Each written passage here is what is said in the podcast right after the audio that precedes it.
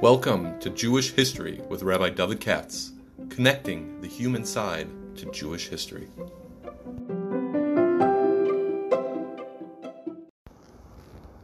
For sponsorship opportunities or to support this podcast, please visit our donate page at www.support.rabbidavidkatz.com. Hi, it's Wednesday. I'm actually pressed for time. I may end up doing this in installments because um, I've got a very, very busy schedule.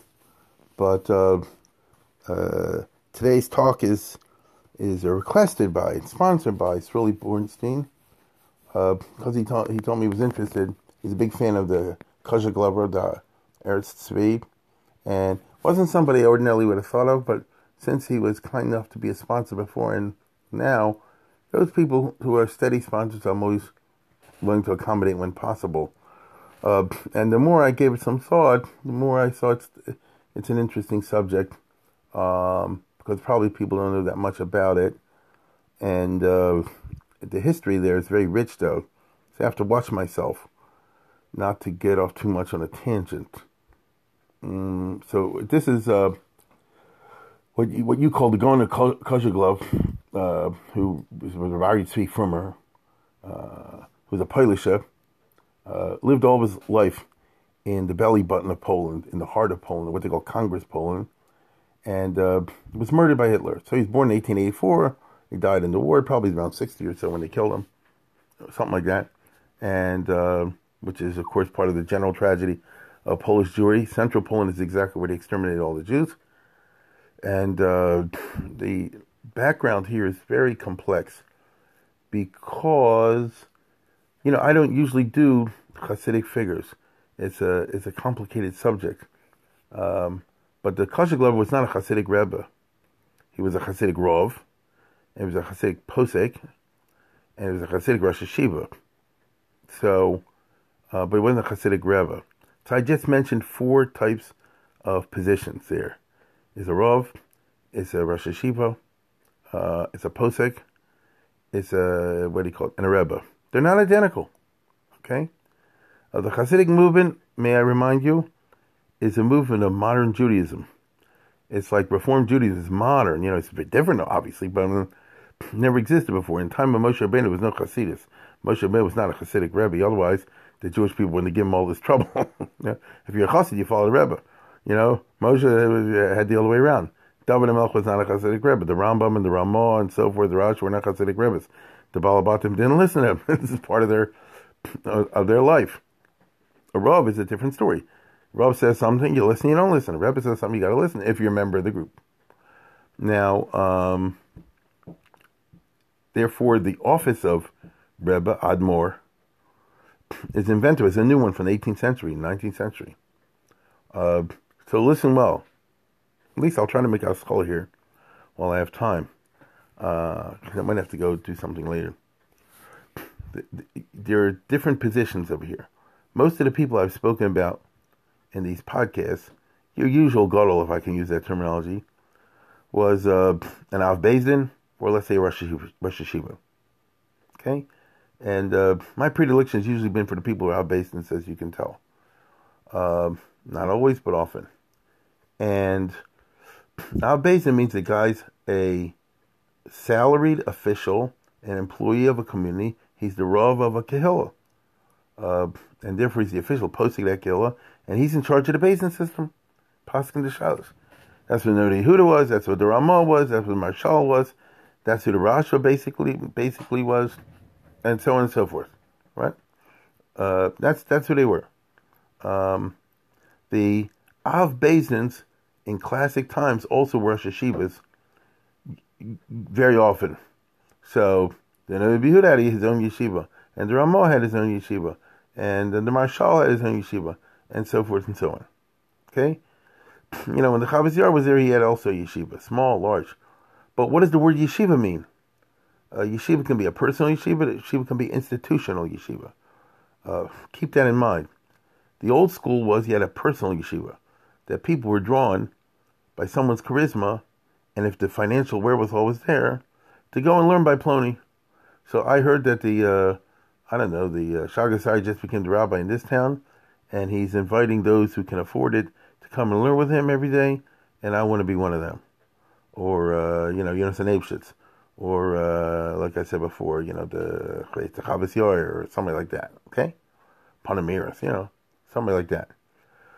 Now, um, that's, that kind of yeshiva is totally personal because people are drawn to this person, so they'll go and learn by him this amount of time, that amount of time, whatever it is. Then there's something else, which is a much more recent invention called the institutional yeshiva.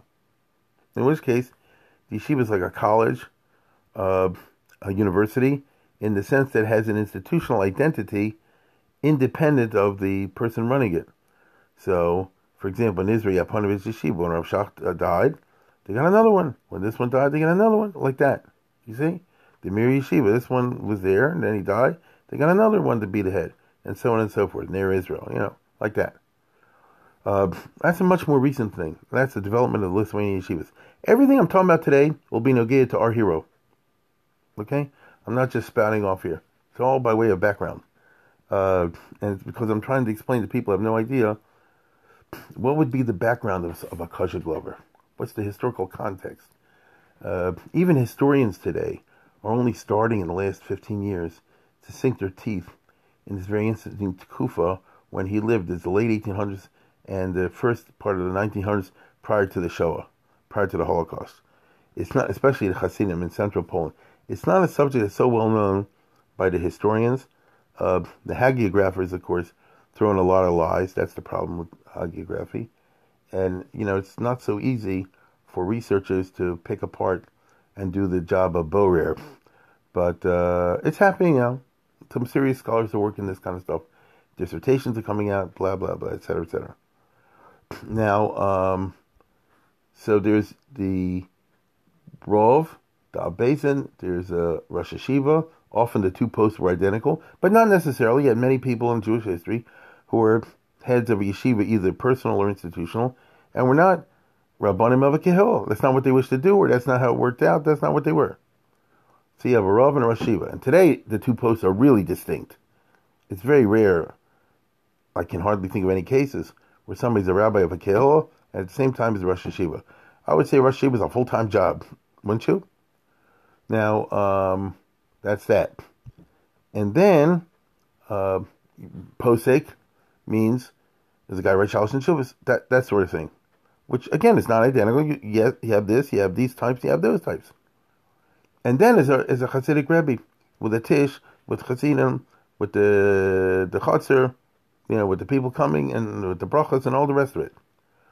Now, um, in the, let me put it this way, the Baal Shem Tov was not a Rav of a Kehillah. See, well, Baal Shem Tov is unique. But, you know, after him, uh, there weren't uh, Av Beis Dins usually, but you could be. Uh, you know, uh, what do you call it? Levi Yitzhak Berditchev was a Rav in Berditchev. So he wore two hats. He's a Chassidic Rebbe, but he also was a Rav. Uh, you've heard of the Satmar Rav, not Satmar Rebbe. Well, he both. you see what I'm saying? Uh, uh, the Belzer Rav. It's the Belzer Rebbe. He was both. But there are other people, it's just a Rebbe. And uh, you can just best a Rebbe, an Admor, and you're not uh, uh, in charge of any one kehillah, and you're not you don't have a, a, yeshiva, and you're still a rebbe anyway. So, when the Hasidic movement started, it, it, it started not in Poland proper, but in Ukraine. The Baal Shem Tov did not live in Poland; he lived in Ukraine. Now, at that time, Ukraine was part of the Kingdom of Poland, if you want to look at it that way, and the official language of the government was Polish, but the population were Ukrainian, didn't speak Polish; they, they're Ukrainian. That's interesting. People don't know that the Baal Shem Tov and the Maggid Mezrich, these people were actually living in the, in the Ukrainian part. The story of Hasidus is that it spread into Poland, meaning it spread westward into Poland, and it didn't get past Poland. It didn't get much into Lithuania, and it didn't get into Germany. That's the story of the history of Hasidus. Okay, but Poland it certainly did get into, but when the Hasidic movement uh, penetrated, invaded Poland, here I'm talking about the heart of Poland what we call in history, and where our hero lived all of his life, is what's called Congress Poland. Because after the Napoleonic Wars, when they had a peace conference at the Congress of Vienna, they drew up new borders, and without giving, you too many historical details, that'll probably be boring to you. Um, they said that the former kingdom of Poland will now be reduced to the heart of the belly button of Poland, just the central area of Warsaw, Lublin, Lodz, those kind of places where this population is all Polish, uh, all Polish Goyim. No non-Polish minorities the way it used to be in the old kingdom of Poland. So the Jews that lived there lived in a very Polish uh, environment. Now, I realize I'm saying things many of you have no idea I'm talking about. You all think all of Poland is, you probably think all the languages there are the same, all the ethnicities are the same. But Eastern Europe is a cauldron of competing and very sharply different ethnicities, even if they all look the same to an American. uh, now, uh, when Hasidus hit Poland, central Poland, which was after the death of the Maggid of Mezrich, it's not close little bit of people like that. So it took a certain form, and many historians have written on this. And to, to dumb it down to simplest elements, uh, when Hasidus hit the central Poland, it uh, how should I do? It blended together with the existing uh, very from I'll use the word Litvish culture to produce. That's a term that you'll be familiar with. To produce the Polish Hasidus, which is very heavy into learning and learning Be'in. And uh, uh, now they're Hasidim, and they totally are into all the Hasidic stuff. I'm serious. But at the same time, they mixed it together with a very heavy emphasis on Limud Torah and I would even say an elitist kind of attitude, which was not there in the Baal time and in the Ukrainian Hasidism. Um, I'll just give you a, a, very quick story. I had an uncle uh, who was very old when he died in 1975. I was a young, and um, he, I used to visit Minneapolis once in a blue moon, and he, he, and he is around 1900. I'm talking about something like that, or 1910 and he went to Krakow, and he was Hasidic at the time, and it's before the First World War, and he so he was dressed like a Hasid, you know, and he and and not only that, but I mean he was like in some little Hasidic uh, yeshiva there or something like that. Actually, not a little place, Yosef Engel, and he went into a ger stiebel, and he said, "What time? It's a dam mincha. What time is mincha?" And they kicked him out. They said, "Das a ger stiebel. Dort darf man nicht, lernt man." This is Gary Steele. Here we don't daven, we learn. That's not true. Of course they daven, but I'm just saying it's it's a, it's a uh, superior. It's it's it's a very uh, you know like I say Litvish elitist superior attitude. Mm, you're here for davening, uh, uh, you loser. This is a place for learning. Uh, that came very much to be associated with the Polish Hasidism, and uh, the epitome of this is the Kotzker, of course, in the early 1800s, who uh, you know spurned the people who you know put on airs and all the rest of it. Do you learn? Can you learn? Are you into MS? Are you full of baloney? You know, he's a very sharp critic of people and things like that. There are many legends and misinformation about the Kotzker, but this part is true. That uh, you know, uh, let me let me put it this way: the Kotzker had his own little yeshiva or whatever you want to call it, learning group, and the beis medrash or something like that. And um, if you wanted to get in, every three days you had to do like a chabur with a chiddush. you get it? In front of the others. Uh, if, if, you went three days without a serious chiddush, a, a, serious kasha, and a serious teretz or something like that, then they booted you out. That's a boot camp. And what does that mean? The Marines want a few good men. okay? And uh, uh, the Kotzker son-in-law was Avnei Nezer, um, who was the Rebbe of our hero. Uh, the famous Avnei Nezer, Sagat Shavarov, simply means that when the Kotzker died, which in the 1850s, around close to 1860, when the Kotzker died, uh, under weird circumstances, uh, he, he had several disciples, including his son-in-law, and one was the Chiddushei HaRim, and one was the uh, Avnei Nezer, and he moved around here, there, there, there, and he actually had trouble, if I remember the story correctly, he had trouble finding the right place in central Poland because um, he wanted to be a Rav, but he also wanted to be a Rebbe. And a lot of communities, they basically say, if you want to be a Rav, then none of this Rebbe business, you know. Uh, because Poland wasn't all Hasidic, even the central Poland. I would say about, there's big debates among the historians how large was the Hasidic portion of Eastern European Jewry. That's a fascinating topic, but that's for historical um, seminar, not for you guys. And uh, the bottom line is, as far as I know, and it's all I can ever tell you is my best uh, information, what I think. As far as I understand it, about 40% of Polish Jewry were Hasidic up to the First World War, let's say. And that's a big number, although not like reading the books, that's like 80% or something like that. That's ridiculous. Uh, but still, 40% was a lot. And during the first half of the lifetime of our hero, that's the environment in which he lived. He uh, grew up in a Hasidic, uh, he was born in a Hasidic little village, and uh, his parents were like that, and so on and so forth. So the Avnei Nezer finally came to Sakachev, and there he was able to make a, a go of it and wear the the four hats that he wanted to wear. And he was, of course, a genius and a matzlich on all four hats. He was a Rebbe, the Sakachev Rebbe. He was a Rebbe, and he has plenty of Hasidus, and his writings, you know, he's got all the Hasidic stuff, no question about it. Uh, he was a Rov, uh, and became like one of the foremost Rabbonim of basins in Poland in the 1800s. He was a posek. You don't need me to tell you the Shalos and Shuvas of the Nazer. He was a Rosh Yeshiva. That he made a, a, a, a, personal yeshiva, not an institutional yeshiva, a personal yeshiva that people came to learn by him. And if your Rosh Yeshiva is also a Rebbe, so it's just an interesting sort of thing. People like myself, or I imagine many listeners, now I have all kind of people listening. I know from the emails you sent me, but people like me are not used to somebody who's a Rosh Yeshiva also being a Rebbe at the same time. Like, I grew up, as you can sort of tell, in a very Litvish background.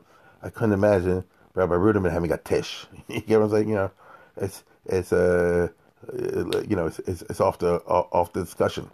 But people like I'm talking about like the Sarajevo, he's he's a Rosh Yeshiva, but he also has a tish. Although, by the way, I read that he told the yeshiva boys that's more important to learn. Don't go to the tish. Tish is for the older Hasidim and the Balabatim. So there's that Litvish thing, which is learning, learning, learning. But when you're older or something like that, then you become regular chassid, then you join uh, the regular uh, group. This is a, a, an interesting world. And of course, he was a posek, and when I say Rosh he, he excelled in all these hats. And he was a big tzaddik and so forth. And uh, I would say, wouldn't you, who were the biggest Talmud Chachamim in Poland in the middle, late 1800s? I would, I mean, you know, I don't know. I, I would imagine the Sachachover and the Ger Rebbe, you know, Sfas Emes. Kedushim I, I think. You know, maybe I'm uh, forgetting people. He's up at the top. Now, our hero, Harry C. Was born, as they say, born in small little places in central Poland. Doesn't matter the names of villages, one main thing to you anyway. And uh, he ends up, uh, it's 1884, so he ends up when he's 12, 13 years old, something like that. Those are the days he used to go off and learn yeshiva. Uh, you know, he learned in a in, in a yeshiva Tana beforehand, but he ends up going to the Sakachever, who's uh, not a young man. Uh, I think Sakachever died, I believe, in 1910, something like that. And he was old and frail. And so our hero would be a young guy, approximately not early teens, and uh, and he learned by and, and he became and he went and learned the Sakachever Yeshiva, and of course he started he his rocket zoomed because he was a genius in learning. Okay, he's a genius in learning. And uh, this is the Polish system. And so, since he was very good in learning, he married a rich girl. That's what, you know, those rich Balabatim would come to a Rebbe, like the Talmud Shemer, so I guess, I have a daughter, tell me your best guy, and, you know, I'll support him for life, or support him 10 years, or this, that, and the other. And that's how it went. The only problem is, the economy at that time was so screwball that very often it happened that there's no security. So, including our hero, uh, you, you, you marry a rich girl, and five years later she's not rich anymore. And then the father-in-law went bust. You see, uh, that happened a lot in Jewish history. Still, perhaps it still does. But anyhow, whatever the case is, he's living in an ideal world because he's a chassid and he's got a rebbe like you've never seen. He's a giant Talmud Chacham and he's got a a, a, a rov like you've never seen. You understand? Um, he, he, everything you want, he's got in his world, a Torah and Hasidus. And uh, he ended up, you know, like I say, with a father-in-law who's loaded, so he can just sit and learn. And uh, at one point, I guess he must have been 25, something like that. So uh, let's put it this way: he becomes a rov in a small little uh, town, Places you never. These are towns of 20 families, 30 families, 40 families, something like that. These are the years before the First World War, um, in which case there was a very large population. Modernity had not ex- had started, and yet some people went off the derech. But prior to the First World War, especially in the areas I'm talking about in central Poland, it was pretty doggone from and pretty doggone Hasidish. You understand? Uh, Rove still stayed within the Machne, as we would say today. And uh, there's going to be a rabbi in a small town. Europe is full of those, used to be anyway. Hundreds of little small places that, uh, you know, they took for Rove somebody who has been a big Talmud by someone else. And um, you can spend your life like that. And hopefully, I guess, at one point, you move up the career ladder, moving from a town of 30 families to a town of 60 families, and eventually moving to a town of 100 families. You see what I'm saying? You know, you move up the chain. That was the career that one would have predicted for our hero. Now, it didn't exactly turn out that way because when the Sakachover died, which was, I think, again, 1910, I think, so our hero would then be 26 years old. That's young. But he was Eloy, you know. So the Sakachover son is the Shem MiShmuel. Uh, I imagine you know that. So the Shem MiShmuel said like this You be the Rosh Yeshiva now. Okay? My father wore all the hats. I'm going to be the Rebbe and the Rav. You be the Rosh Yeshiva. Uh, obviously, he knew he's a genius. And second of all, he's totally loyal. No, no, no uh, revolutions over there. Uh, that's his personality. He was a, a, a sworn chassid of the Sakachover dynasty, and uh, and you're going to have Rosh Yeshiva, who's going to who, who has come up through the boot camp, like I said before. You got to be mechadish all the time. The, you have to have total bakiyas. It's the Polish style in which they didn't learn like in Brisk or something like that. But it's a lot of bakiyas in uh, Rishonim and Achronim, uh, a farm that many people never even heard of. And uh, I mean, you know your stuff. What can I tell you? You know, cold cola, like so to speak plus the Hasidus. Now listen closely. This means that under ordinary circumstances, our hero, instead of being a rabbi in a small town in Poland and then another one, that's one career path, now had a second career path open to him by the Rebbe, by the Shem. This career path would be to be the Rosh Yeshiva of the Sakachover Yeshiva. So the dynasty would run a Chashva Yeshiva.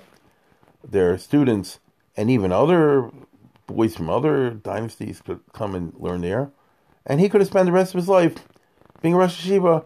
And and we're ta- obviously you can tell what I'm talking about. The the our hero is somebody that's uh, all day long is this Torah, so you know that's fine with him. The problem is that 1914, four years later, after this started, World War One hit. Now, and World War One hit central Poland big time. Now, most people are not aware of the catastrophic nature of World War One to Jewry period and, and Eastern European Jewry in particular. And that's because World War II was so much worse. Since in World War II Hitler killed everybody in the mass murders. So World War One doesn't seem to be that big of a deal. Like we say, Tsaras Achronos Meshachas is Rishonos. But it's not true. I think I I must have mentioned it in some podcast or another. I did a uh, I did a, uh, a series on this once, a lecture series on my YouTube channel. You know, I don't know if it's up there or not. It could very well be. Uh, and uh, on Orthodox Jewry in in the First World War, which is a fascinating subject in and of itself. And um, like I say, most people not aware of it. They've heard of the Second World War, but we don't usually know too much about the First World War. You know, you've heard the term um, six million Jews were killed by Hitler. It's actually not true. It's more like 5 million or 5.2, depending how you play with the numbers. I don't want to go into this in great detail. I could sometime, but I don't feel like doing it now. It's not 6 million. But if you add up World War One plus World War Two, you get to 6 million. Uh, because in World War One, for the first time, Jews were subject to the draft ever since the 1800s, including Hasidim. And so they were uh, drafted by millions into the Russian army, the Austrian army, the German army, and so forth. Listen to this: a quarter of a million Jews were killed fighting in World War One. That's an unbelievable number. A quarter of a million Jews were killed fighting in stupid World War One for the Tsar of Russia, for the Emperor of Austria, for the Emperor of Germany, and so forth. In addition to that, another quarter of a million civilian Jews died from malnutrition, from the Magefas that swept through uh, Eastern Europe as a result of the uh, occupation by the armies and various other things. I don't know. One day, if it, uh, I'll tell my son, maybe I'll put it up on. You, you can you can see the uh, series if you're interested in it. If this subject interests you, so that's a half a million. I just said a quarter of a million and a quarter of a million. These are numbers that never existed in Klal Yisrael since the time of Bar Kokhba or whatever. You understand? This way outnumbers Khmelnytsky. Um, I want you to understand the significance of what I'm saying over here, because our hero lived right through that and was hit over the head by a two by four, historically speaking, like all the other Jews in Eastern Europe were, uh, as a result of this unforeseen catastrophe. And I repeat, I'm talking about World War One. I'm not talking about World War Two. And in World War One, there was no Hitler. And in World War One, the German army was actually good to the Jews. Uh, in World War One, you know, there wasn't a, a plan to go and uh, you know round up all the Jews. In spite of everything I just said, World War One was a catastrophe for Klal Yisrael. And listen to this. Um, whew, uh, I just said half a million Jews were killed. I don't care if it's done kalachar without a specific, uh, you know, agenda to get the Jews. We never lost those kind of numbers. Half a million is gigantic. And uh, on the other hand, it is balanced, and here you have Hashgacha Pratis, by a strange fact that between 1830 and 1930s, uh, you, you're going to fly off the seat when I tell you this now. Between the 1830s and the 1930s, the Jewish population in the world quintupled. These are facts that are out there, not so just not well known by the average guy. You hear what I said?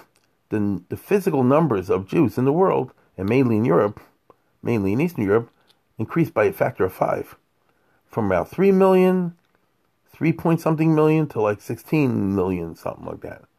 There never was in our history that we know of that kind of baby boom unless you go back to Bnei Yisrael Parah Vayishutz Vayir Vayatzim they go like Rish Lakish that everybody had sixty babies at a time, you know, in the Medrash over there. But you see what I'm saying? So it's just interesting, by the way, isn't it? Just before the Holocaust, World War One and World War Two, the Rebbeinu Shalom, oh, what shall I say, fattened the calf. he had a whole bunch of new Jews in the world so they could be able to take that blow, even though it's a terrible thing that happened, obviously. So, um, in addition to the half million I just described, another 100,000 or more were killed right after the First World War, primarily in Ukraine, in the pogroms and civil wars that followed the end of the First World War. Uh, it's just uh, bad stuff. So I just told you 600,000 Jews were killed between 1914 and let's say 1921 or 22. 600,000, that's, uh, you add that to 5.2, 5.3 million from Hitler, you end up with six million. You see what I'm saying? Uh, when you get to the six million, it's a very complicated calculation there. It's it's much better if you want to be accurate to talk of five million or five million plus a little bit. Uh, but like I say, I don't want to get too much into that. You know, like for example, the count six million, the three hundred thousand Soviet soldiers, Jewish, who died fighting Hitler in World War II. I get it, but that's not a victim of the Holocaust. That was soldiers fighting in the Russian army under Stalin's army. So you start playing these kind of games. I'm simply leaving this discussion by saying there was a bad time to live. Okay? And so for our hero, and Hasidim in general, and from Jews in general, when the First World War broke out, the Russians invaded, the Germans counter invaded, the Austrians invaded. Was a Churban Shein Kamo, even though they weren't going after the Jews per se. But um, destruction is destruction, bombing is bombing, shooting is shooting and having mass armies all over the place is terrible for your daughters and whatever. And it happened. So all the Hasidic yeshivas uh, uh were busted, just like all the Litvish yeshivas. But in Poland specifically, um, any big Hasidic group was busted, and all the rebbes had to run away here, there, and the other. I don't think any rebbe ended up in the course of World War One remaining in his town because they would have been killed. So the Galicianos ran away to, to Vienna and to Budapest, you know, I mean that kind of thing and the Russian ones ran to Minsk and Kremenchuk and that, that kind of thing. It was just terrible. And so, as far as Hasidism is concerned, so Sakhachev, I believe, never returned to Sakhachev, if I remember correctly. the town was destroyed in the fighting, and the Sakacha Rebbe and the Sakacha Rebbe, who did he die in for World War One? I? I think so. Uh, the the they never recovered in the town of Sakacha. They relocated elsewhere. And so the reason I'm telling you all this is he don't have no yeshiva anymore. okay, in World One, the whole yeshiva is, scatters in a hundred directions because um, you know life has gone that way. Uh, so every, all your frameworks are destroyed. Shuls were destroyed. Mikvah were destroyed. The cemeteries were destroyed. It was uh, an unbelievable korban. As before Hitler. So as a result, um, our hero, like many people, had to flee to big cities because it was relatively safer, although it wasn't safe there either. And he ended up in Warsaw, right? Uh, waiting out the war over there. And after the war, so now you have a new problem. You're trying to rebuild from the Korban, um, like happened after World War II. Rebuild from the Korban. No, after World War II, things are much better. What do I mean? Where did Jewry, from Jewry, rebuild after World War II?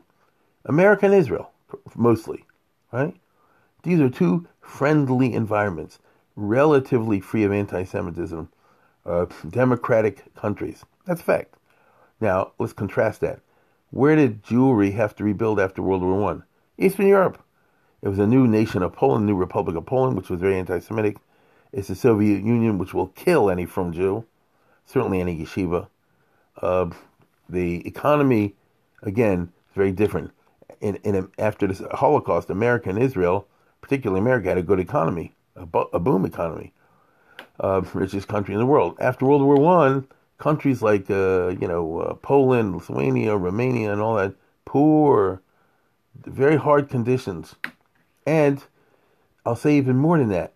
Um, the experience of World War One made a ton of people unfrom because they lost their institutions that kept them grounded within Yiddishkeit and especially within Hasidus. Uh, you don't go to a Rebbe in 1914 to 1918 because he went somewhere else. He's running for his life. Uh, so you don't do it. So your Yontif is different. Your Shabbos is different. There's no yeshivas. Uh, often there's no synagogues. Often there's not a chance to, uh, you know, have regular Jewish life. Look how everybody's going nuts in the Corona time now because they miss a davening here and uh, in Israel. My son's now in Israel in yeshiva. and he got the COVID along with the other guys in his capsule, you know, in uh, in what he called um, Neve Yaakov. And, uh, you know, that's what's going on. And that's mild. That's a small pot compared to what they had over there in the terrible times of World War One. So a ton of Hasidic youth went off the derech. And I would say that the Hasidus was cut in half. From 40% of Polish Jewry went to 20 um, by the time you get to 1920, so after the First World War. So our hero is living through times in which He's saying, what the heck just happened over here? I lived in a Gan Eden up to World War One. You had the Sakachev, you had the Yeshiva, you had the Rebbe, you had people come for, for, for Yontiv, the whole Hasidic lifestyle. Um, you know, obviously living under the Tsar Russia wasn't perfect, but still, as as gekocht, you know, and the old Yiddishkeit was really pulsating, and now it's all gone, and we have to rebuild, and we have to rebuild under much more difficult circumstances, because uh, the kids have been detached from Yiddishkeit in an intense way for a long time. Uh, they've been surrounded by Goyim because the armies occupied the place all over the place. Armies are usually very prust. Uh, uh, many of the girls end up in prostitution. Thing people don't know is it was a, a bad news for Eastern European Jewry. I mean, the Frumis families, uh, and also you have now new ideas like communism, socialism, Zionism, uh, which made sense in those days to people. And so, what are you going to say? Just continue to be a chassid? Like, you know, what? Why? And anyway, what's the plan? We're surrounded by anti-Semitism in Poland. What's the future? Bishlam, if you're a communist, you have a vision of future, or a socialist, or a Zionist. If you're just a chassid, what's your vision of future? There's no vision of future. You have vision of the past. I don't want the past. I just don't. I don't want to just repeat the past. That's how people talked. You see, it was in this environment that our hero um, became a Rav in Kozheglov. That's how he got his famous name. Uh, and was there for 10, eh, 15 years, something like that, in 1920s. This is a fascinating era in history, which I say the historians are just starting to sink their teeth into. And um, that is when the Hasidim tried to react to the uh, crisis that I just described, which was very clear, and the hemorrhaging by creative new um, strategies. And uh, among the creative new strategies, I'm not going to be able to do justice to this in today's talk, but still, I'll I'll at least touch on it. And you see, the Kozheglovers that live in very dramatic times. Uh, one of the, I would say, the main uh, difference or chiddush will be in chinuch. And um, first of all, for girls, that's when you had the Beis Yaakov. That's number one. So you know what a revolution that was. And number two, uh, for boys, to set up yeshivas. And I say yeshivas in the institutional sense, like the Litvaks. Uh, this is a relatively new phenomenon. Even the Hasidim, prior to the First World War, in some places, had started to see that the old system of the Hasidim, which was generally you learn in beis medrash by yourself. I've spoken about this many times, and I imagine at least some of you remember what I said. Uh, in the old school, shall we say, um, in the 1800s and before that, the average person didn't go to a place called yeshiva. If you were interested in learning, you had for it whatsoever. You probably lived in your own little town. You went to local beis medrash, whichever one you wanted to. There's nobody, no mashgiach to, to, to watch you and snitch on you. And you learned as much as you wanted to. You want to learn an hour a day, give them to You want to learn 10 hours a day, give them to You want to learn 20 hours a day, you can do that too. You want to learn uh, six hours a day, whatever you want. And who you learn with. Whoever you get. You get a chavrusa, you don't get a chavrusa. You get a chavrusa who's a jerk, you get a chavrusa who's a genius. It's how it was. Are there any shiurim? Maybe yeah, maybe no. You know, if there's somebody in town who knows how to give a shiur and he's uh, he's good enough to attract the locals to listen to a shiur, you got a shiur. If not, you don't. you see? And even though it's a hot plop system, it kind of worked. For many years, many Gedolei Yisrael came up through this school. They didn't go to yeshiva like you have today. The Mamish came up through this school, including many great Hasidic Gaonim. You hear what I said? Not Hasidic rabbis, Hasidic Gaonim came up through that way. And uh, you know, if you if you're self motivated, as the expression is today, it works fine. As a matter of fact, it's more lishma. The yeshiva was looked at as an institution that breeds elitism, and it's because of the uh, authority structure. You have to have a Rashiv and a Mashgiach and a snitch system, and they watch what you do. You know, it's it, all the things that go along with that. There's a plus minus to everything, and the Hasidim traditionally didn't like that, but already in the late 1800s, this is a whole subject. There's some recent articles on this. Uh, starting in the late 1800s, you start to see in Poland that some of the rebbes not all. You know, they say, you know, we got to set up a yeshiva, uh, like they like the like the Misnagdim have, of course, with a Hasidic twist. Um, in this place in Poland, in that place in Poland, but they were all destroyed in the First World War, all of them. And so when the war was over, they all had to start from scratch. And yeshiva is an expensive proposition. You see, when you learn in a medrash system, like I said before, is no overhead. You see, the boy I'm talking about who chooses to learn nine hours a day chooses to. There's a local beis medrash at age of 12 or 14 if that's what he wishes to do. What's the overhead? There is none. He goes home for lunch if there, if he has a home and if there is a lunch. If there isn't, there isn't, you know. Uh, he sleeps at home. He lives a block away, two blocks away. That's how life was lived in the old days. There's no overhead. Once you have yeshiva, you got a building, you got to pay salaries, you have a budget. You understand what I'm saying?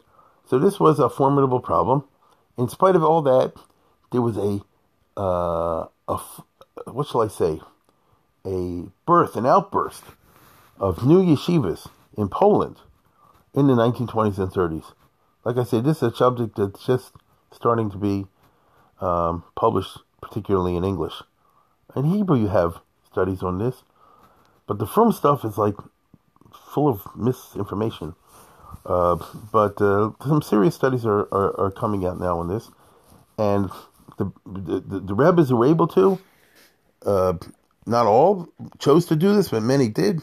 They set up a, the equivalent of what we would call Shiva Katana, Shiva Gadolas. And it's a very interesting subject. And some of them set up networks of yeshivas. Uh, the Kesser Torah, you know, the Radomsker comes to mind. The Bobov comes to mind. Uh, Lubavitch started. They were like late on this because the Rebbe came there in the 30s. Uh, the Ger, of course, had their uh, uh, network. Alexander had their network. You know, they, all the Hasidic groups. And uh, it's just very interesting that I would almost say spontaneously, this was a response to modernity. We've lost who we've lost. Let's hold on to who we have now. And maybe once we are machazik and we have Hasidic boys in a yeshivish environment, and you combine, if I can use the term, the best of the Hasidic with the best of the yeshivish, um, if you have like that, then we'll produce a, a, a, a intense and amazing generation, and then maybe they re- maybe they re- can reconquer in the next generation the lost souls. Maybe we'll start a BT movement or something like that. That was a hope, and that was the world in which our hero grew up. Now they don't learn Litvish style; they learn in the Hasidic style and the Galicianer style and the Polish style. Uh, but it's very charifus, you understand? Uh, in in its own way, and uh, uh, it's it's what it is. And they also learned Hasidus and Yeshiva. Some did, some didn't. Each place had its own own way of operating. This is an interesting point. And the best guys were people who knew Hoshas. I mean, literally knew Hoshas, right? Knew Hoshulchan So from his little town in Kozheglov, he set up a small yeshiva. Um, I don't know how he raised the money, and he was considered, um, you know, as we say, a charismatic teacher, and um, he attracted boys, in other words, uh, but not a whole lot. You get what I'm saying? Uh, because it's a small town that didn't have a lot of money. It's as simple as that. So uh, he spends uh, the 20s and the early 30s in this role. So basically, he rebounded. He started out as a rov in a small little place, nothing. He um, and all of his life he was a rov. He liked the rabbanis and he liked paskin shalos. He's a shalos Jewish guy. That's what he is. Uh, in addition to that, he was a Rosh Hashiva. He liked teaching Talmidim, and he liked the talking, learning, the interplay, the kash the terrorists, and all that sort of thing. So he clearly had this charismatic uh, personality to make himself a charismatic teacher. Uh, the town he was in is a small place, Kozheglov. and uh, um, you know, it's a, it, they can afford to have a small number of students. I don't think they had a large number of students at all, but nevertheless, it doesn't matter um, because he, he he he made a name for himself. Okay, and finally, his reputation spread as a guide you can write uh, to. You know, notice a real posik, and if you're ever familiar with his chuvas, he tries to help you. you get it? That's a posik. He uh, notice. Let's put it this way let's strip it down to its basics. I need a heter, man. okay? Uh, I'm looking for a heter. Now, from guys say like this if there is no heter, there isn't. Okay, we all agree with that. That's the difference between from and not from. If there's no heter, there isn't. Okay? But if there is, I need it. And uh, he, and by the way, as a Rav, you know, he gives us a, a Hasidish, um, Torah, you know, that whole way of, of, of practicing the Rabbanas, and everything is super Polish and it's and he lives there. Kozheglov is also in the heartland of Poland, the belly button of Poland. Okay, now um, he ends up moving to a couple other places, uh, Sosnovitz, whatever, which actually was the headquarters, if I remember correctly, for one of the Hasidic networks. Maybe it was the Sakachev one, probably. Let me explain. I told you before, it's just very interesting to study what might have happened if Hitler had not come along. Uh, Poland was uh, destroyed in World War One and started to rebuild in World War uh, afterwards, the twenties and thirties. Uh, a lot of kids went off to derech, but a lot did not. And there was a a missionary movement, Jewish missionary movement spirit, like we have in our time for the Kiruv movement, uh, but not Kiruv in the same way you have in America. You go to people who not from, but you have people who are about to become not from want to rescue them. And so they set up these networks of yeshivas. And I would say, by the time Hitler came along, if you talk about the Republic of Poland, in my understanding, I think you had uh, close to 20,000 boys. Um, something like that. 15, 20,000 boys learning in some kind of yeshiva environment or another in, in the Republic of Poland, which is a lot. Okay? Now, it's a population of 3.3 million Jews, so it's not a lot relative to that, if it's 3.3 million Jews, how many teenagers are there of yeshiva age? It's a small number, but nevertheless, altogether, there's not a tiny number. And, uh, and the heart of it was our hero. Uh, now, what a lot of these things did was they had these networks of smaller yeshivas, which were feeders to a central yeshiva that was meant for the Eloys. Get it?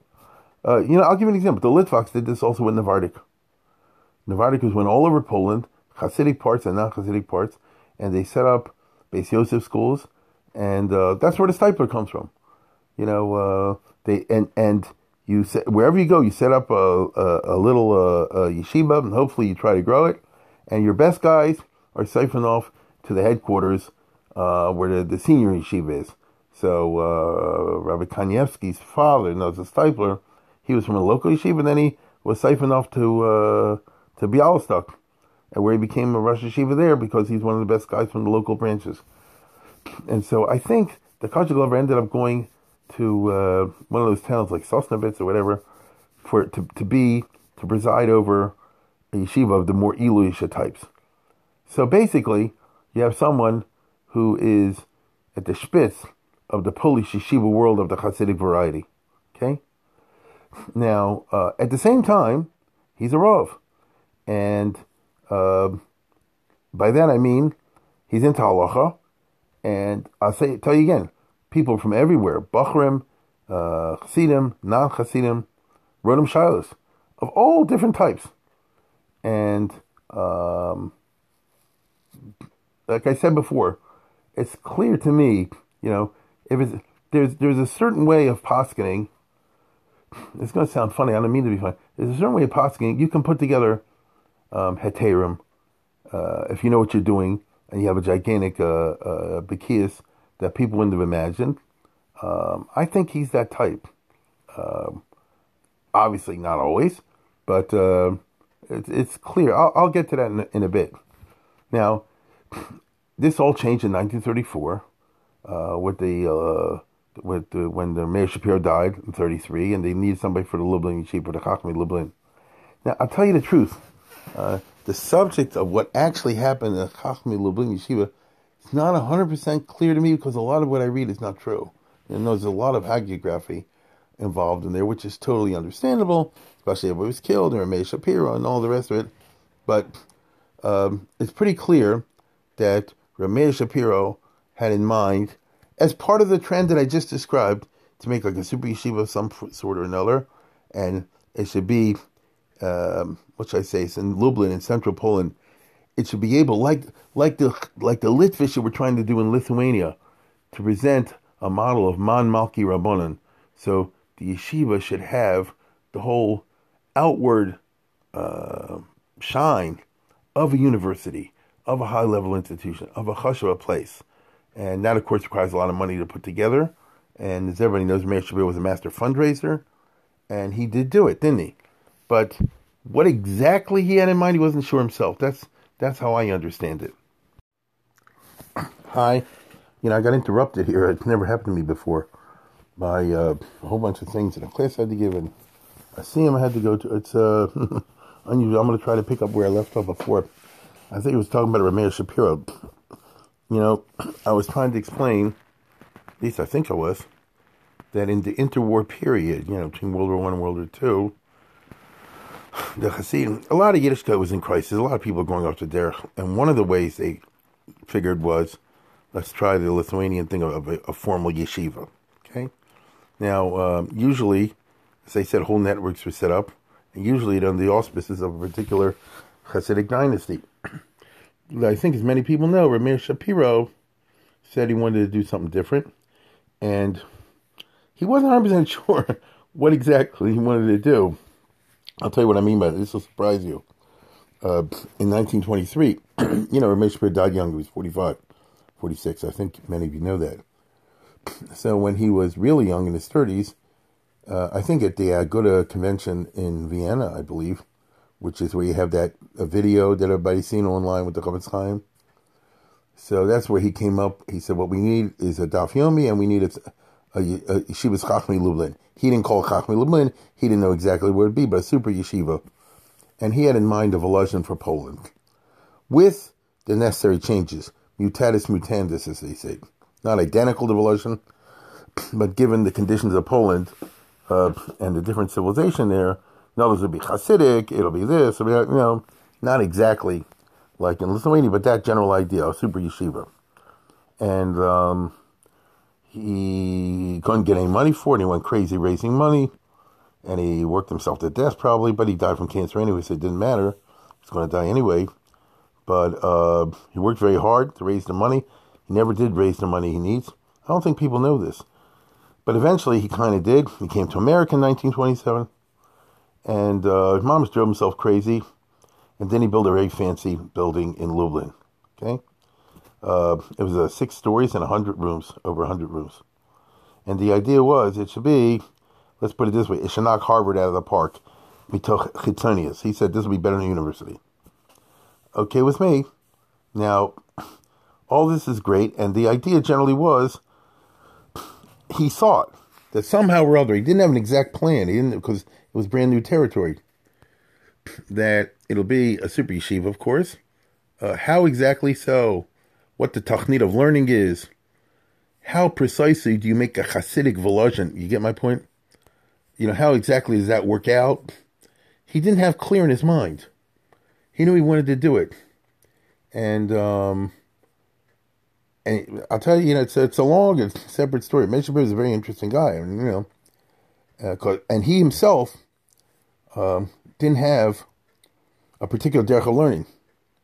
You have to know who he was. Meir was not a Polish. He was born in Bukovina, which is a province over in between Poland and Hungary, near Czernowitz. Uh, that's a whole type of Yiddishkeit by itself. And, uh, you know, the Ruzhiner Rebbe, when he escaped from Russia in the 1800s, I probably never did that story. I have a, a, a, a video about that. So he ran away from the Tsarist Russia in the middle of the night, and, you know, he ended up in Bukovina, in Sadigar, as they call it, which is near the big city of Chernovitz. He's, I know, I know I'm, I'm using geograph, geography terms you don't know what I'm talking about. Just take it from me, he wasn't in Poland. And uh, there were no yeshivas there. Uh, Meir Shapir was indeed a Sadigar Chassid. Charkov is from the Ruzhiner dynasty. And he was he born to a millionaire family, and he married a millionaire girl. He was born rich and he and he uh, married rich. So Meir Shapir himself was raised in the lap of luxury, so to speak, and never had to go and beg and borrow for money. It was not in his character. And uh, uh, and he was a bar hockey. Of course, he turned into a great Gaon, as we know, and a super talented speaker, and this and that and the other, and a man of great vision. And he knew when he wanted to make the yeshiva. He didn't know exactly what the what the tzura is going to be. Now, I'm actually telling you something very interesting. you know, when you make a yeshiva, like, what exactly is it?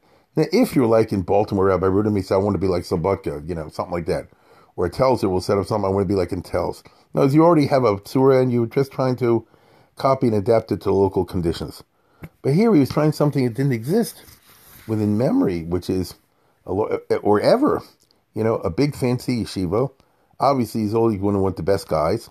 So that's one way of making an elite yeshiva, make it hard to get into, you know, with the bechinas and all that. And uh, but then, what exactly should it look like? What exactly should the yeshiva be?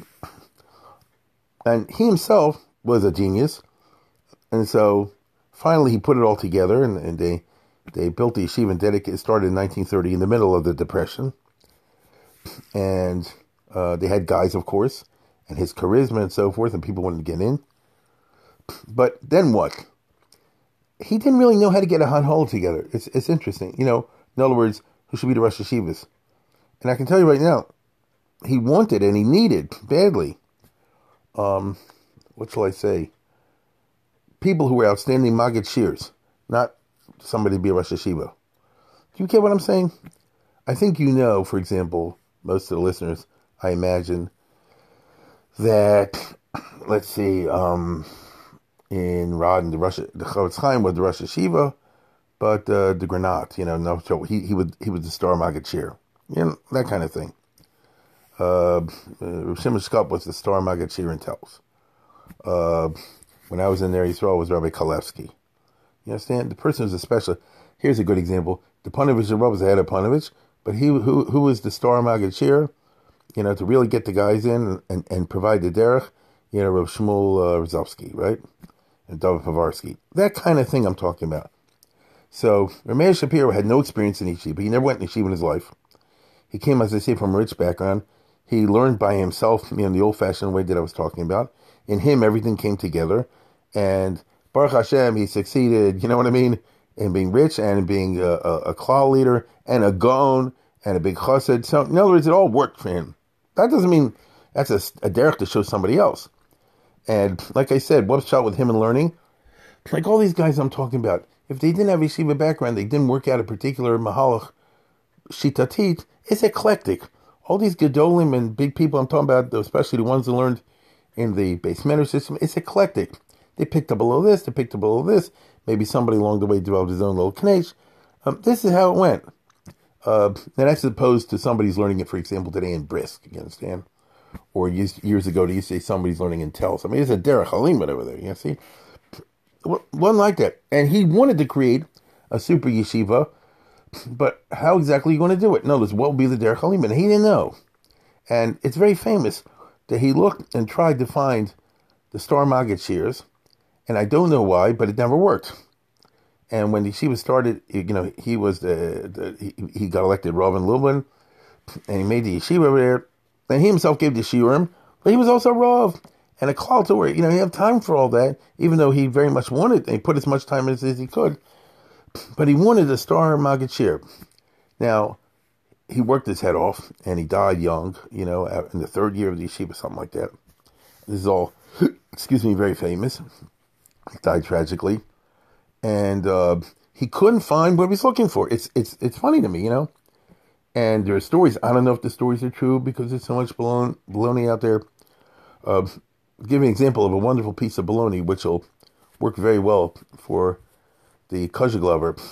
Uh, I'm growing up in Baltimore. I always heard we used to have a person here who died in 1958 before my time. Uh, Rabbi Forschlager. Maybe you've heard of him, maybe you haven't heard of him. He's a Nechbal Akim, he's a Gadol Hador, but nobody ever heard of him. You understand? Unless you did. And he was actually a buddy of our hero because they're both born in the same year and they both ended up at the same time by the Sakachever, by the Nezer. I don't know much about their personal relationship, but they had to be buddies. And they were there to start pupils at the end of the Avnei Nezer period. And, uh, but, you know, you can compare and contrast. And that's very useful in history.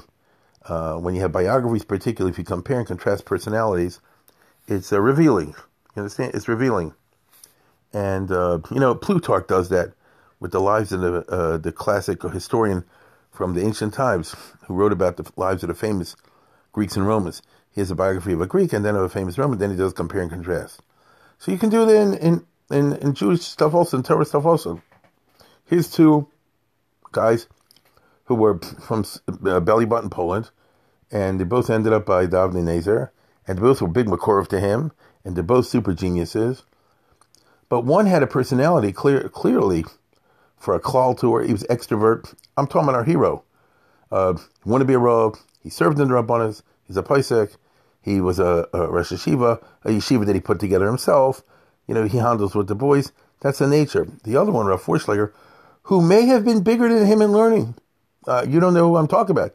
He was a big person. I'm seeing a big, big, big person. Uh, you know, you go look it up. They wrote a biography of him a couple years ago. Uh, relative, uh, a nephew of his, whatever, a friend of mine. He's the greatest girl you never heard of. He didn't want to be a Rav. He didn't want to be a Rosh Yeshiva. Uh, he ended up in Baltimore. He just sat and learned. You know, he didn't want to start anything. Uh, he was a tzaddik and so forth. But he's not one to build a yeshiva, to give shiurim every day in that kind of way. And they, said, I used to hear that when the Meir Shapiro died, this is the story in Baltimore I grew up with. So Meir Shapiro died, so they were looking for a replacement and they offered it to him, but his family said no. However, I looked at the biography that was recently published by his nephew and friend of, of, of and they say instead, if I understand this right, that before the yeshiva started, when Meir Shapiro came to America in 1927, he came here once to raise money for the yeshiva. He didn't do that great of a job financially. He came back with fifty thousand dollars, which was money in those days, but not what he planned. He planned to come back with half a million, you know. Um, and so when he visited Baltimore, he already saw who a Forschlager says, "You come back with me." And um, in Poland, before you were poor, your family was starving, which is why you came with your family to Baltimore. They had seven children, four of whom died from starvation. in World War One. You know, times were I tell you, people don't realize how bad World War One was. But right, Forschlager's family was already Americanized, and they said, "Pop, people emigrate from Poland to America. Nobody emigrates from America to Poland," and it didn't happen. Um, so that could could be. You keep this in mind because of our story. Now, um, it, it, what it says in the biography is that he said, "Take my friend to Kozheglover," which did not happen. But uh, it's, it's, interesting the way the stories are spun. The point I'm getting at is that the yeshiva of Chachmei Lublin had a tremendous chitzonius, but it wasn't. It was a lack of Clark in the panemius, and by that I mean in, in the exact mahalach the yeshiva should be.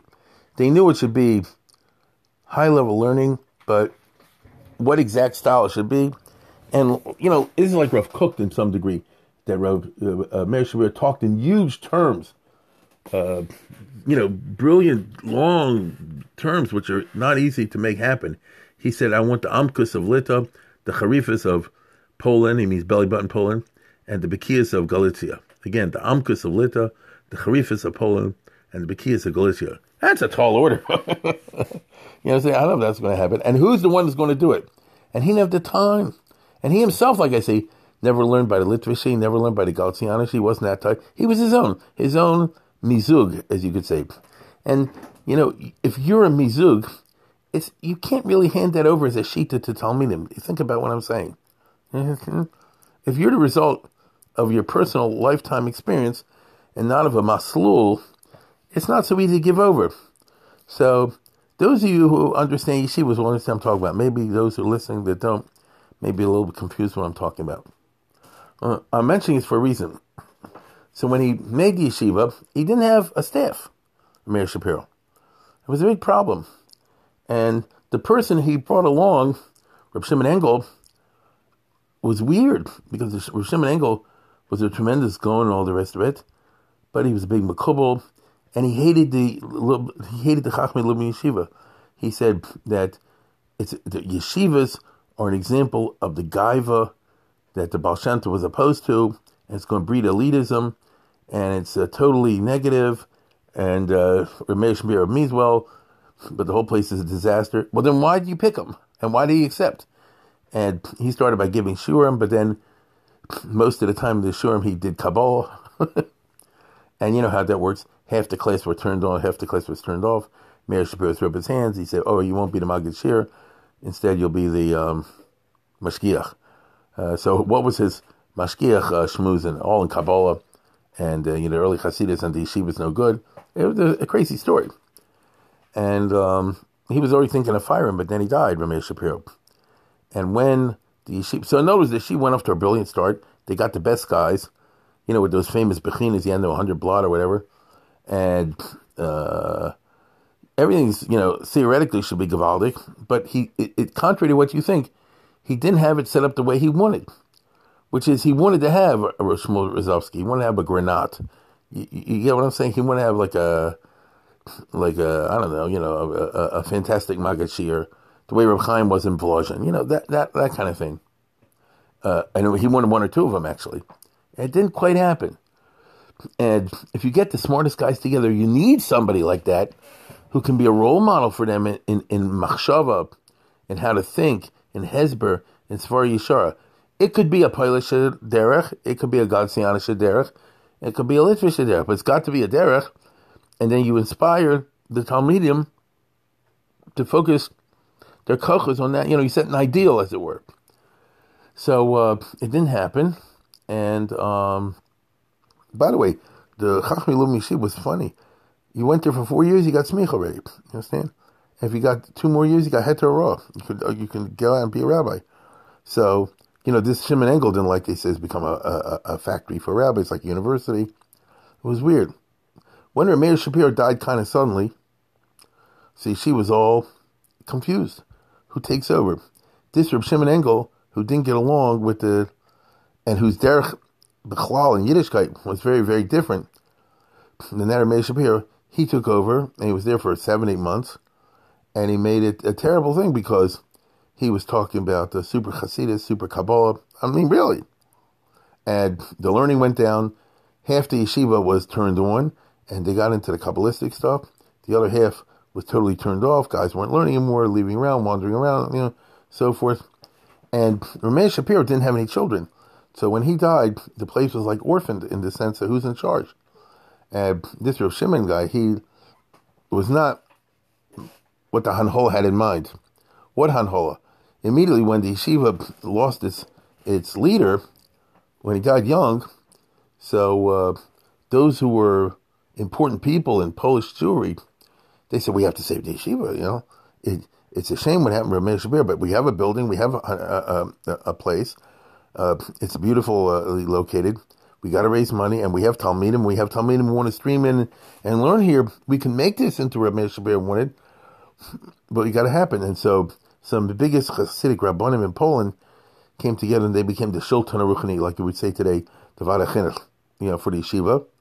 And the first thing they did was fire this other guy. It was there, Rav Shimon Engel, which, as I say, half the guys in yeshiva went along. The other half of the guys in yeshiva protested, and they rioted, and they had to call the cops. There was a guy who was told to leave, and he wouldn't leave. They had to call the police in there. So it was a balagan and a half in a yeshiva Chachmei Lublin. Okay, the reason I'm telling you that is, so who would like to take over in that?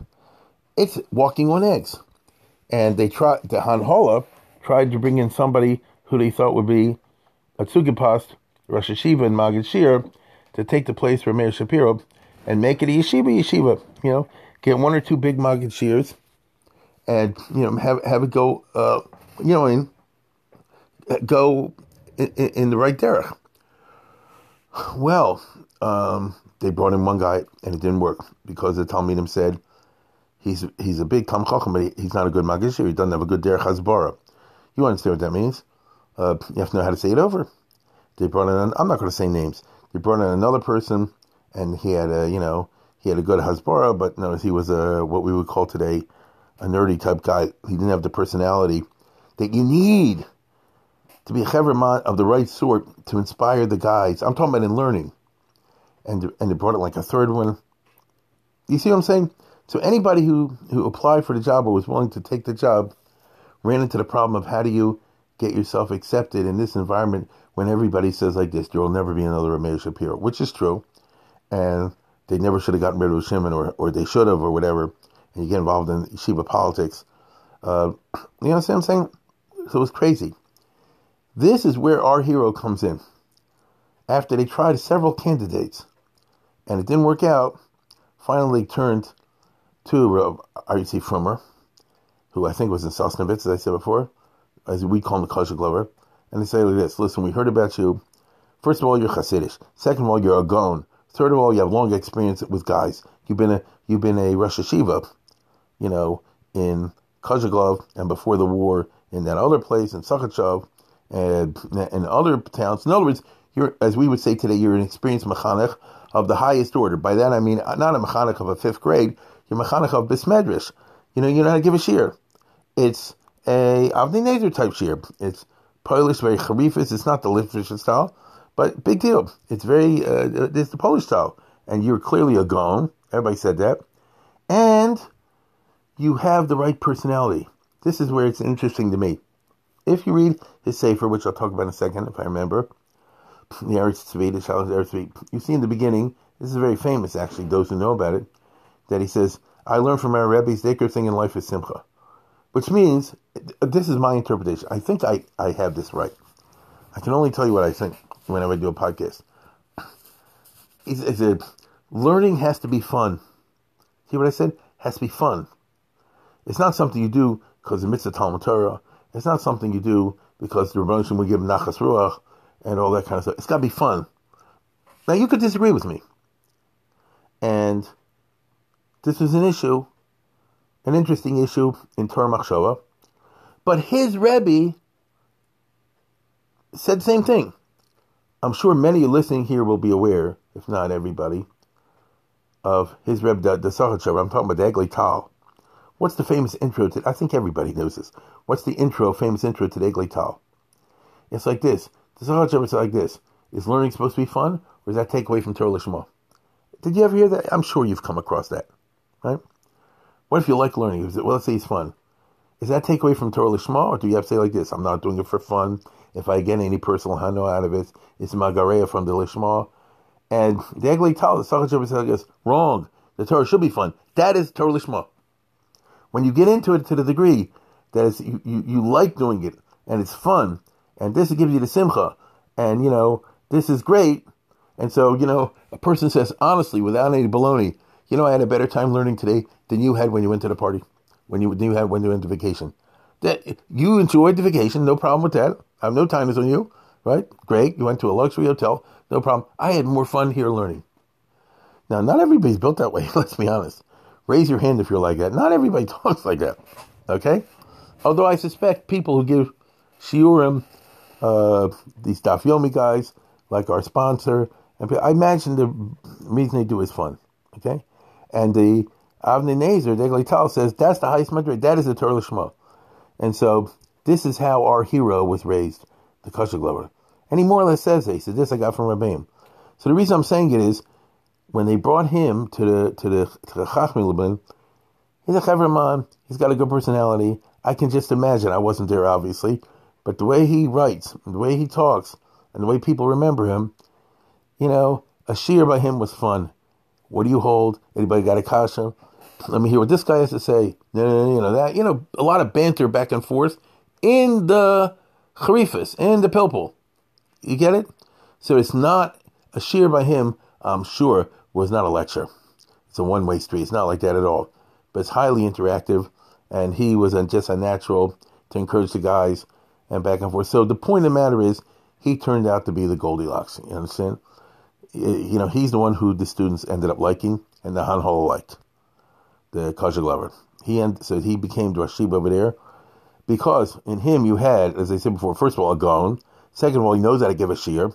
Third of all, he's got that fun thing. So guys like that. You need that to be to, to have charisma as a Maggid Shiur, as a Rosh Yeshiva. He was a chassid. He was from beyond belief. Okay? You can have fun and learning, still be very from.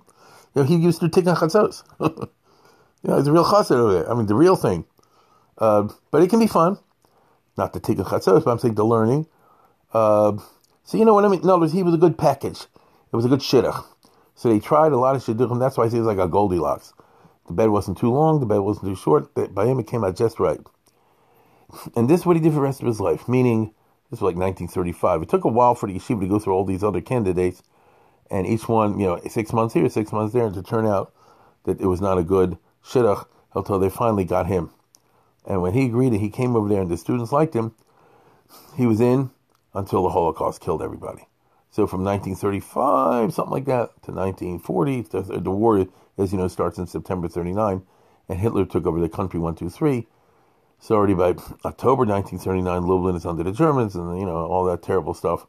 But for those four or five years, uh, he had a good run. You know I'm saying? He had a good run, and uh, he, mind you, not only was he Hasidish, he was a Chassid, meaning he was a Chassid of the Sachat You know, when when Avnei Nezer died, he was a, a Chassid, like humble and all that. With that Shem Shmuel, when the Shem Shmuel died, it was the next one, and when the next one died in 1920s, it was the next one.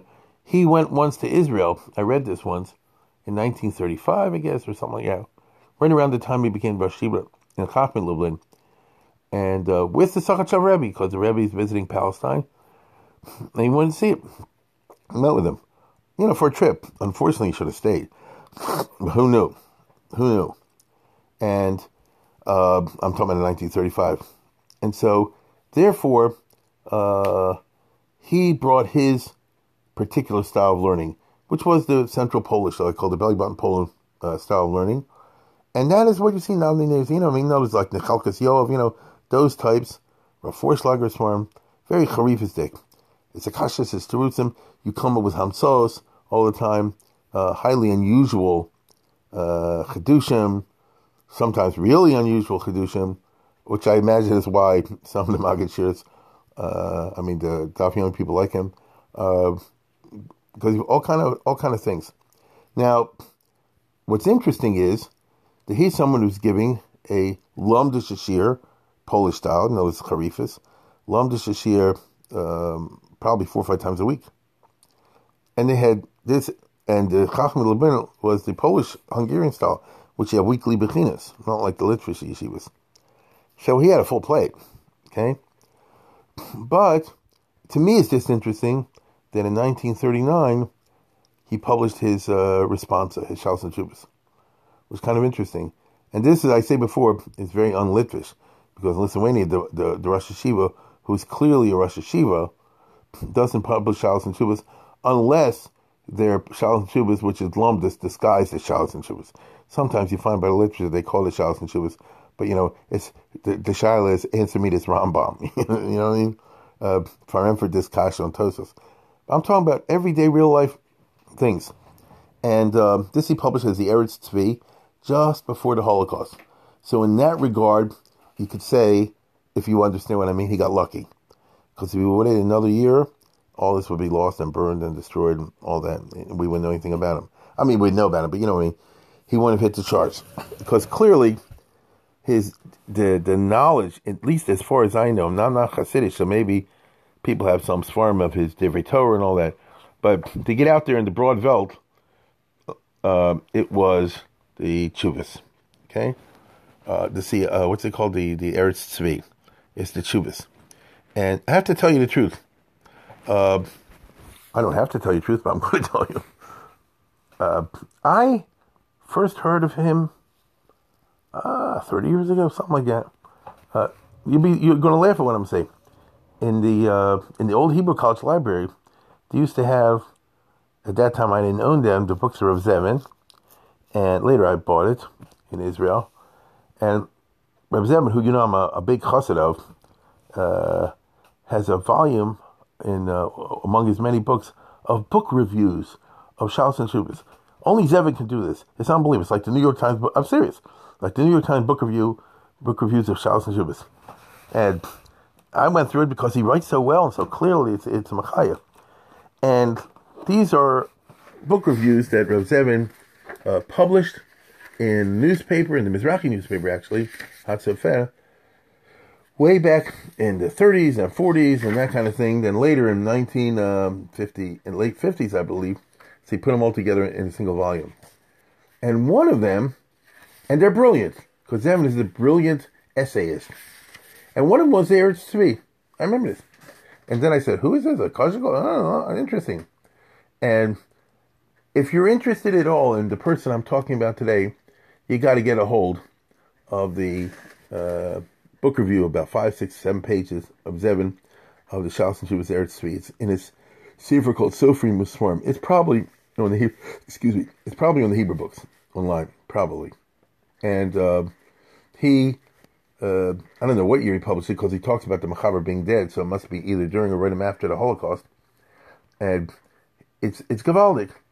The uh, and you and you get their bird's eye view of who the Machaber was, specifically in terms of the Sefer that he wrote. And in the inimitable Zevin style, he immediately says that, um, you know, the book is organized mostly Orach Chaim and, and uh, more than any other p- part. And he would, he said, I would classify them into uh, four types. Really, it's three, but Zevin was a Zionist and one is Yeshuvi Minhagim, the other one is Shalos Mechudashos, the third one is Shalos Eretz Yisrael, and the fourth one is Stam Shalos. And then he goes on to give examples of that. And when he says over here, you should be Minhagim, this is very well known. Uh, the Kozheglover is, these are Shilas that he got from people all during his career. And he says clearly in the introduction that I've reworked them and edited them, so sometimes they're not exactly the way they were sent to me all the time. Some are and some aren't. And this is always a problem for historians in dealing with responsa literature. Uh, this is what we call a methodological epistemological problem, and that is me, a historian. If I read something in the tshuva, how do I know it's true? Not only do I, how do I know it's true, how do I know the shaila is the way the person said it is? Maybe he reworked it to, uh, you know, art scrollize it, or change the names for certain reasons, or give it a twist here and there. This is a very good question. I'm speaking now from a scientific, methodological, historical thing. If I see something in the Noda Yehuda, if I see something in Suas Rajra, how do I know what I'm seeing is transparent? Uh, maybe it was changed. And it's true, by the way. And our Machaber today, our hero, says some of these shalos are, not exactly manufactured, but have seven or eight questions, and I rolled them into one to make easier to write about it. So the way the shaila is asked is not exactly the way he got it. So just keep that in mind. Having said that, it's a do up, and here again is it's, it's something that I encountered many many years ago. That um, one of the things he's into is uh, saying, you know what your parents and your grandparents did is actually not wrong. Uh, I experienced this, and maybe you did also. He grew up in a house, FFB. You grew up in a house, and they used to do this or that on Shabbos, Yontif, and Kashrus, this and the other. Okay, that's how you were raised. And then you go off to yeshiva and start reading books called Svarim. And then you see, you know, you're, you're not supposed to do this. Then you see that that's actually not allowed. And this thing is also, and that thing's this. And then you say, oh my God, what kind of house did I grow up in? You know, when I was young, we did this, and my mother told me to do that, and my father this and that and the other. You get what I'm saying? And then, if you get older and you read more, become more widely than just the reading the Chayonim or the Kitzur or the Mishnah Berurah or something like that, you see, oh, this and this thing, actually, the Chazon Ish says you can do this, and the other one says you can do that, and the other one says you can do this, and that, and the other. I'm just, I'll tell you something off the top of my head. You know, just I'm I'm just sitting here bloviating. Uh, now I, am making this up. Really, in my family, we always had four cups of wine at the seder. Uh, what about the grape juice? So uh, uh, let's say it was let's say I grew up with, with the grape juice. So and people say, well, you know, it's not really right. I mean, okay, if you definitely need it, but it's better do with the wine. And then you wonder, someone, or my parents were modernish that they all had the grape juice. And then you Piskei was Actually, the Chazon Ish used the grape juice, and the uh, Briskerov used the grape juice, and this one, that, and the other. All of a sudden, you say, "I guess, I guess my parents were from after all." Do you get what I'm? You, you hear what I'm saying? Do you get the part? And so, I told you already a story what happened with me in the Mara once. Rabbi Rudin had, you know, these kind of stories. You see a lot of this in the Eretz It's very charming, actually. It's very charming. He says, you know, this custom that people do, it's actually, it can be defended. There's there's a basis for it. Um, uh, here's a very famous one uh, I heard of when I was young. Also, uh, you know, with the, with the Shalach Manas. What if you forget to give the Shalach Manas in time? You give it after you know at nighttime when when Purim's over. Apparently, a lot of people used to do that in the old country, and the Eretz Tzvi has the whole thing. Well, really, you can you can justify it. Uh, you know, based on this far and this far, and he's very harifis in in the hamsos that he comes up to defend these ideas. Um, what about people who daven late? Well, like like the Hasidim, how do you, how do you justify that? Uh, you know, uh, people with the small tzitzis, I remember or something. Uh, in other words, hear hear closely what I'm about to tell you. From Jews who do things that don't sound exactly like it's in conformity with, shall we say, to use modern terminology, with the Mishnah Berurah. You, you follow? Um, are they right? Are they wrong? Is everybody following a wrong minhag? Uh, and he always is saying like this: "I'm not telling you to do this, but those who do it have what to rely on, and they certainly do." That's that's a very interesting way of trying to to say the hanhaga the people have the the pasha yidden are bubbies and zadis and all that who are good people. They're not actually making a mistake.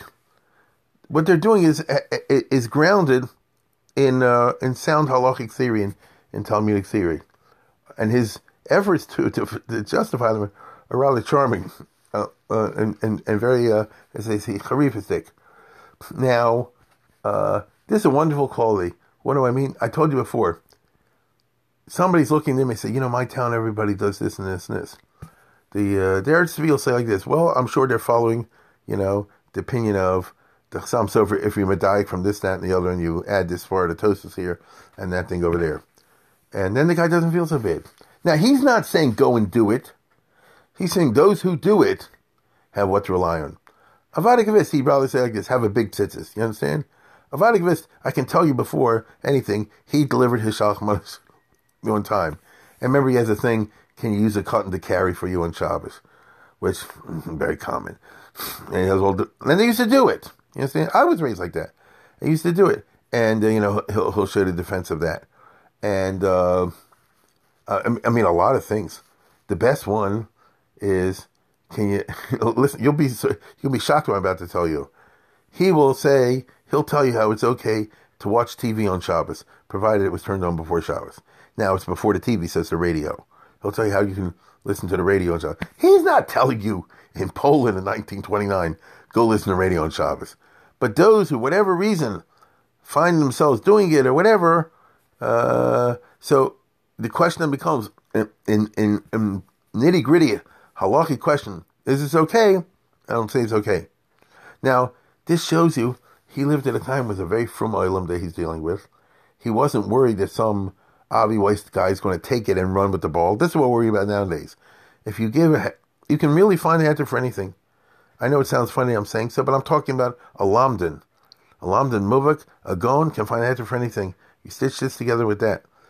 And I do mean that, I heard of. I remember saying if you look in Sharm Malocha, you see that a lot when the Machaber wants to. He can put together all kind of heterim. You see it in the uh, Rishlomo Zalman Auerbach with the defense of the uh, exile on Shabbos, you know, when the Shmir Shabbos Kol You, you, you, can do it. But the, the, the things like this should you do it or should you not do it? Nowadays, in the time you and I are living, it's dangerous because we have all these left wingers, and they'll whatever you say, they'll use as justification to go farther and to make real trouble. You understand? So the Das Torah is shtika yafa. You know, don't go, don't go and explain it. Um, but he didn't live in that environment. He very from Hasidic Poland, even though Hasidism and all this was in a certain crisis because of World War One and the aftermath. But nevertheless, things were pretty doggone from. And the Shiva movement that he was part of was trying to make a rebound. And we, you and I, will never know. Had Hitler not happened, would the Frum come back kicking and screaming? Uh, in other words, like gangbusters? Or would they have never succeeded in, re- in, in recapturing the 20% of the population they lost, and maybe even more? That's a great question. There is very, I, that is an assignment I would give a graduate student uh, to do a paper on, because there is material that can argue both ways. Uh, but this business that Rav Zevin calls Yeshuvim and Hagim uh, is a wonderful part of the uh, of his Shalos and. And again, like I said before, you can compare and contrast. To me, to me, he's you, he's the opposite of Chayonim.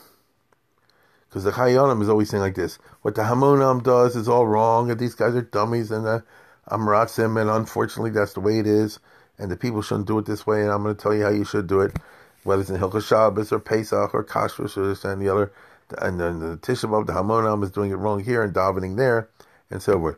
And then you see the Hasidic, I think you see the uh, Kozheglover said, no, actually what they're doing uh, can be justified. you know what I'm saying? What they're doing is based, as I said before, in tosis. What they said based on, on a yisod, and a lot of times he does like a yisod, based on a, a diak or something like that. And Rav Zevin is, uh, is really wonderful uh, here. And let me open the book here. One second. Don't go anywhere. Yishuvim min hagim shonim monim motzim po v'sham. If you look, Reb Zevin says, through this farm down the ages, you'll find here and there that the Mechaber will justify uh, a, a, local practice. Even though, as I said before, it doesn't seem to conform what, what you and I today would call the Mishnah Berurah. Awaloba mita gedusha kazuv aloba from Yisori gazeh. But not like this guy. Not like the Eretz uh, No one takes it on so many of them. And you see, it's usually the 1910s and 20s and 30s he's writing in. And He's trying to help the he's the like like I told you before, the friend of the little man, right?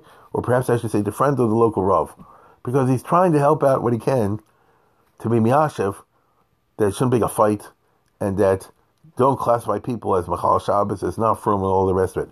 Now I repeat, there's no question that his lachadchil option is different, but the world isn't composed of lachadchil options, and Shalos and Shubas rarely deal except perhaps nowadays with uh, you know brain Brock. But Shalatus never deal with chachil options. They're always dealing with video situations, and the question is, what will the market bear? And it's a wonderful uh, safer in, the, in, in that particular regard, at least in my opinion. All I would give is my opinion. Uh, you should read Rabbi Zevin has pages of this, and it's all wonderful stuff. It's all so, and he, and he gives you some of his svaras and all the rest of it. Uh, you know, people watch the they don't do negel, the, the, the doesn't do negelvasser right, and uh, how come women don't daven, and uh, uh, I don't know, you know, one thing after another. Um, they're, they're really cute. Um, now, Whew.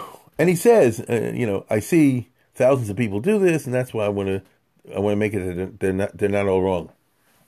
I myself became interested in the Eretz Tzvi because I'm a Kohen. Oh, good 25, 27 years ago more. If you're a Kohen, you have a problem flying to Israel. Maybe you know this, maybe you don't know this. Those of you who are not Kohanim, don't give a darn. It's not obligated to you. Because from time to time you have El issues and other issues, and I'm not talking only about first of all, one issue has to do with when they carry a body on the on the on the plane. That's one thing. The coffins. Those of you not Kohanim don't even um, bother with this. And the second is if you fly over a grave, like uh, years ago they were flying over in Cholon, the Jewish cemetery, and it's not so it, you know, because it could be Ohel. And uh, what do you do over there?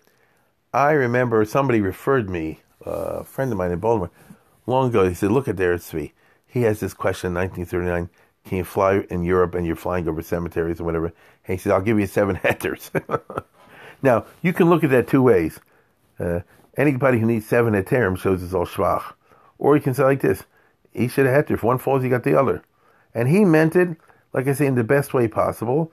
Again, it's clear from if you read the tshuva, he would prefer that the person go in an airplane or not go in an airplane that doesn't fly over a cemetery, right? If it's possible.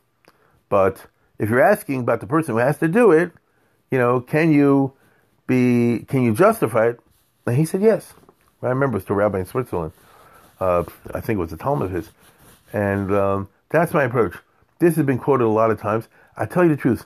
I sat down now to do it. I just opened the Sharm Tzion Malacha. I said, I know I remember I seeing it over there on the Sharm Tzion Malacha about Hilchas Tumas Kohanim because that's what I have to deal with. I'm a Kohen. And uh, it wasn't there. I, I, can't remember where I saw the Eretz Tzvi first brought out. But it's a very, very nice uh, tshuva. Yeah, like I say, you have heter derech rishon, heter derech sheni, shlishi shvi, and so on and so forth. And Rav Zevin, I remember, has what he calls weird shilas, and one of them was mi bocher echad shayachola umunich that there's a guy who's in the hospital in Poland who bought korov motzeh shalev muchanetzlo b'tzad yamin hefik aragel. I'm not a cardiologist. I have to ask my friend Dr. Insel he said they found when they did X-ray, I guess his heart is in the wrong place. it's not on the left side; it's on the right side. And does that mean there he should switch his tefillin because you know it could be negative? Um, that's a strange business. And in general, right? In general, he uh, is conveying a lot of Yesodis over there. So there's a certain type of person that's a fan of their street. I can tell you, and uh, because you find all kind of harifisha svaras, and they're in real life situations. And as I say before, I think this really put them on the map for those who are into this kind of stuff. Um, they recently reprinted a set, but it really was basically the old thing. Now I'm not a uh, a Kozheglover, uh, you know, fanatic or anything. So maybe they included extra things here and there that I didn't notice. But uh, you know, I'm still waiting for the uh, the deluxe uh, copy to come out with the footnotes, all the rest of it, because it's a lot of fun. You read his style of writing, you see he's having fun, and that's the simcha over there. And uh, you know, sometimes people write Svarim Chubas, very uh, solemn uh, kind of mood, and all the rest of it, and they're complaining, "Oh, yeah, I'm almost bavoda, and times are hard, and this is bad." Uh, he doesn't write like that. He likes this, and it's very, as I say, it's very moshech. You understand? So it's really, I think, this personal quality comes across in the uh, writings, and that's what's got him, I think, a lot of fans. Now he has, remember, I told you before, he was a Rav also, and a Hasidic Rav, not a, not a Rebbe, but a Rav, and so he gave these, uh, you know, like the Rebbes do the Echal Shudas, you know, the Torah, and so forth, and a lot of these end up in these other forms that he wrote. I've seen him here and there. I remember one, uh, which is cute and that is Kamsa Bar Kamsa. Uh, you know the story, obviously, in in, in uh, Tisha B'av, Kamsa Bar Kamsa. And, you know, there was a guy who's, how's it go? One guy was Kamsa, the other was Bar Kamsa, and they invited the wrong guy. And that started the whole mess. Uh, now, isn't it funny that one guy was named Kamsa, the other was Bar Kamsa? So, the regular way you learn it is, and Hanami, you know, one guy was named the Cone, and the other guy was named Khan, you know, whatever. It could be. It's possible. One guy was named Abrams, the other was named Abrams' son. It could be.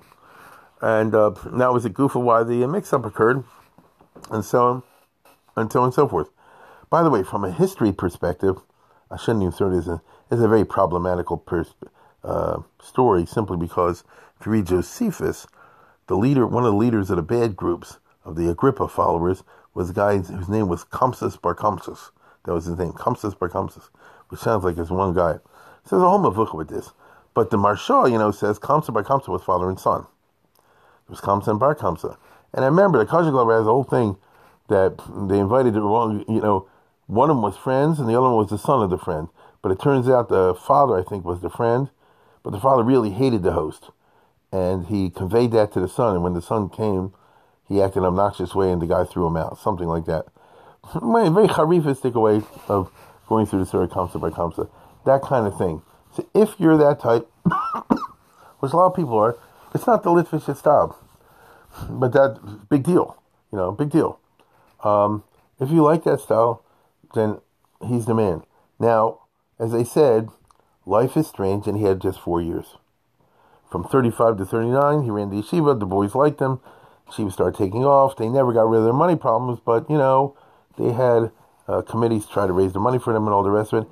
And to the best of my knowledge, he didn't have to involve himself with the money raising. So that was good. So he could devote himself full time to the yeshiva stuff. He gave up being a of a town.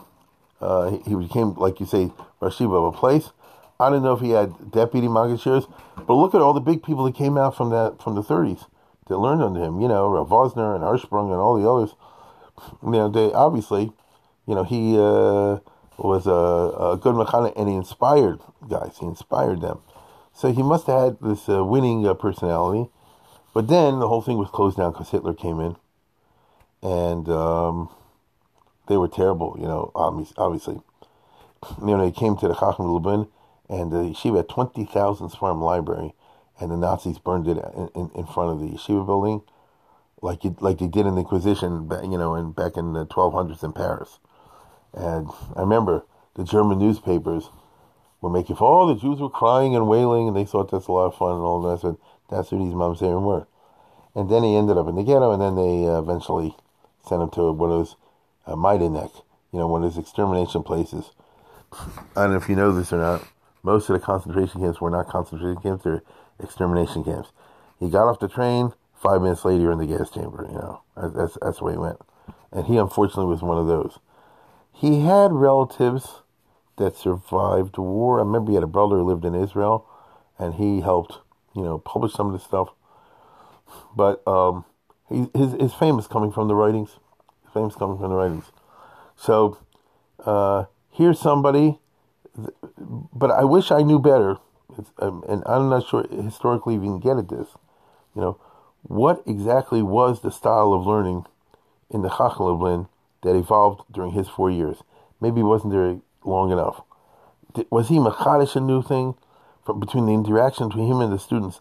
Did they come out with a unique Chachmei Lublin way of learning? You and I generally think of Chachmei Lublin as these unbelievable Bakim. There's a Galiciana for it. You know, they know whole shots by heart, the pin test, and all the rest of it. I'm not saying it's not true. I don't Know, it could very well be. But it's got to be more than that. And uh, maybe in future we'll discover this.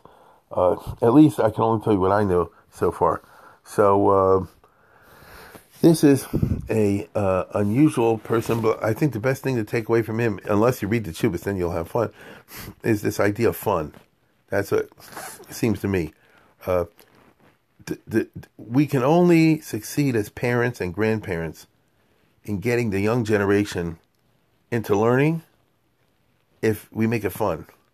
Uh, and I don't mean you dumb it down or anything like that at all, but it's got to be that the experience of learning is a fun experience. Because we live in a society when everything else is, you know, you, there's so many things to entertain you with. It's got to be the person's like this. I know I can go on the internet. I you know this, but I'd rather learn this with this Nischavrus or go to this year because it's fun. It's the, like I said before, the Talsa is the highest madrega and he was a person of that type. Okay. Have a good day.